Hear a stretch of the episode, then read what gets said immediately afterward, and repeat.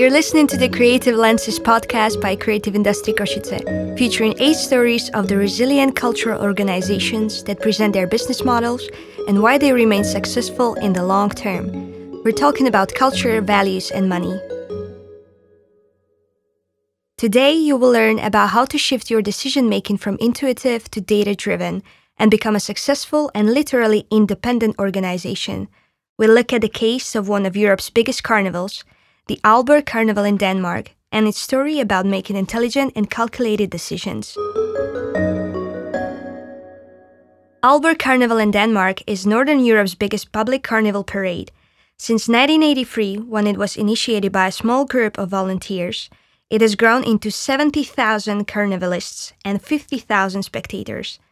The festival now consists of three parades that gather in the central park of Aalborg around three stages – accessible to those that have purchased the Aalborg Carnival loyalty bracelet. Critical to the Carnival business model are 2,000 volunteers that execute the Carnival locally, in house capability in crowd management, and trusted sponsors who drive value through sales income and brand elevation. Aalborg Carnival creates value for both participants on the promise of a completely unique experience, and for the municipality by successfully reaching younger audiences. The annual event generates 10 million euros in revenue in the city, and 10% of revenue is distributed to local clubs, creating further economic impact locally.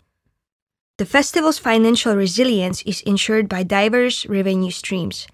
Breaking it down into numbers, 60% of the income comes from direct sales of loyalty bracelets, 20% from bars and stalls, 10% from sponsorships, and only 5% of income come from the public funding, in overall reaching 113,000 euros of surplus.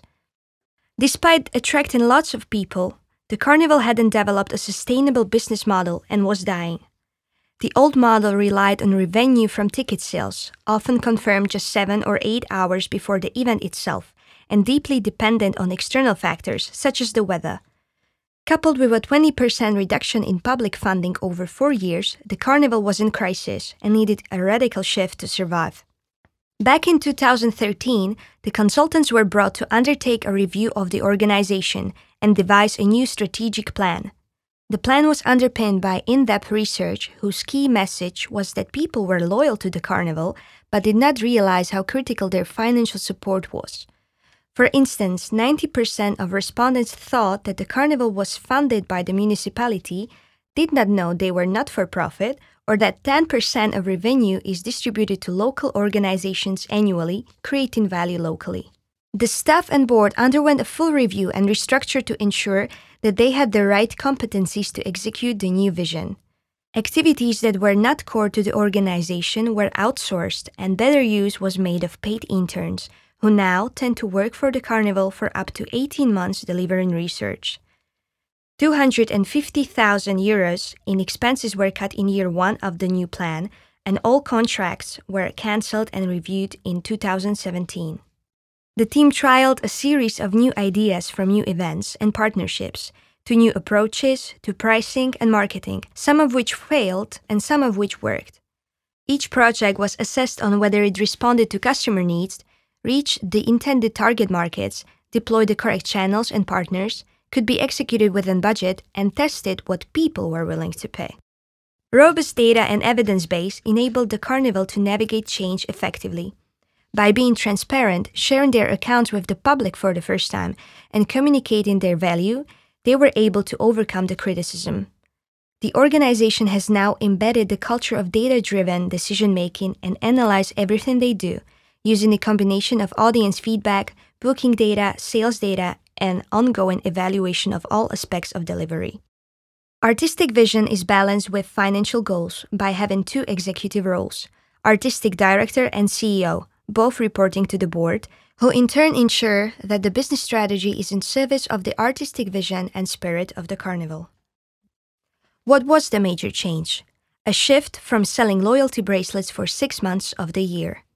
To bridge the immediate funding gap during this transition, the festival's CEO took out personal loans and close partners were asked to pay upfront.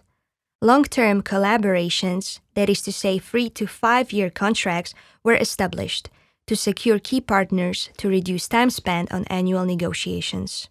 The carnival has continued to achieve organic growth of participants and repeat attendees year on year. A recent study revealed that Aalborg Carnival has developed a recognized brand nationally.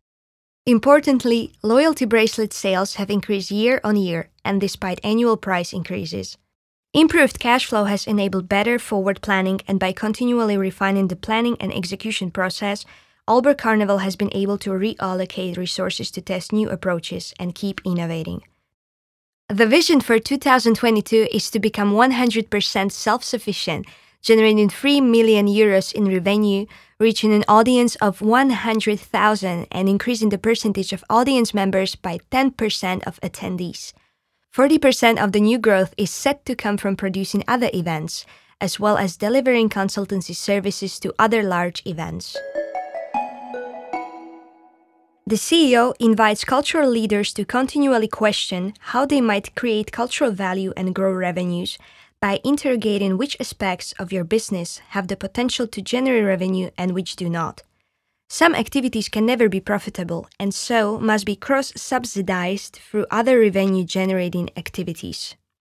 The loyalty bracelet embodies the spirit of Carnival friendship, harmony, and love. And the CEO highlights the importance of telling their supporters how much they love them to reward loyalty and grow support. The process of innovation takes time and requires investment, so they had to agree to use their own reserves to drive this forward. Moving from gut feeling to evidence is a huge cultural shift, but an essential one.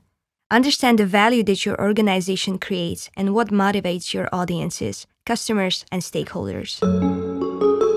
You are listening to the Study Case series by the Creative Lenses Project, co funded by the Creative Europe program of the European Union. Written by Ellen O'Hara, the information was offered by the CEO of Aalborg Carnival, Kristen Thompson processed and recorded by Creative Industry Košice and Onomatopoe Studio in Košice, Slovakia.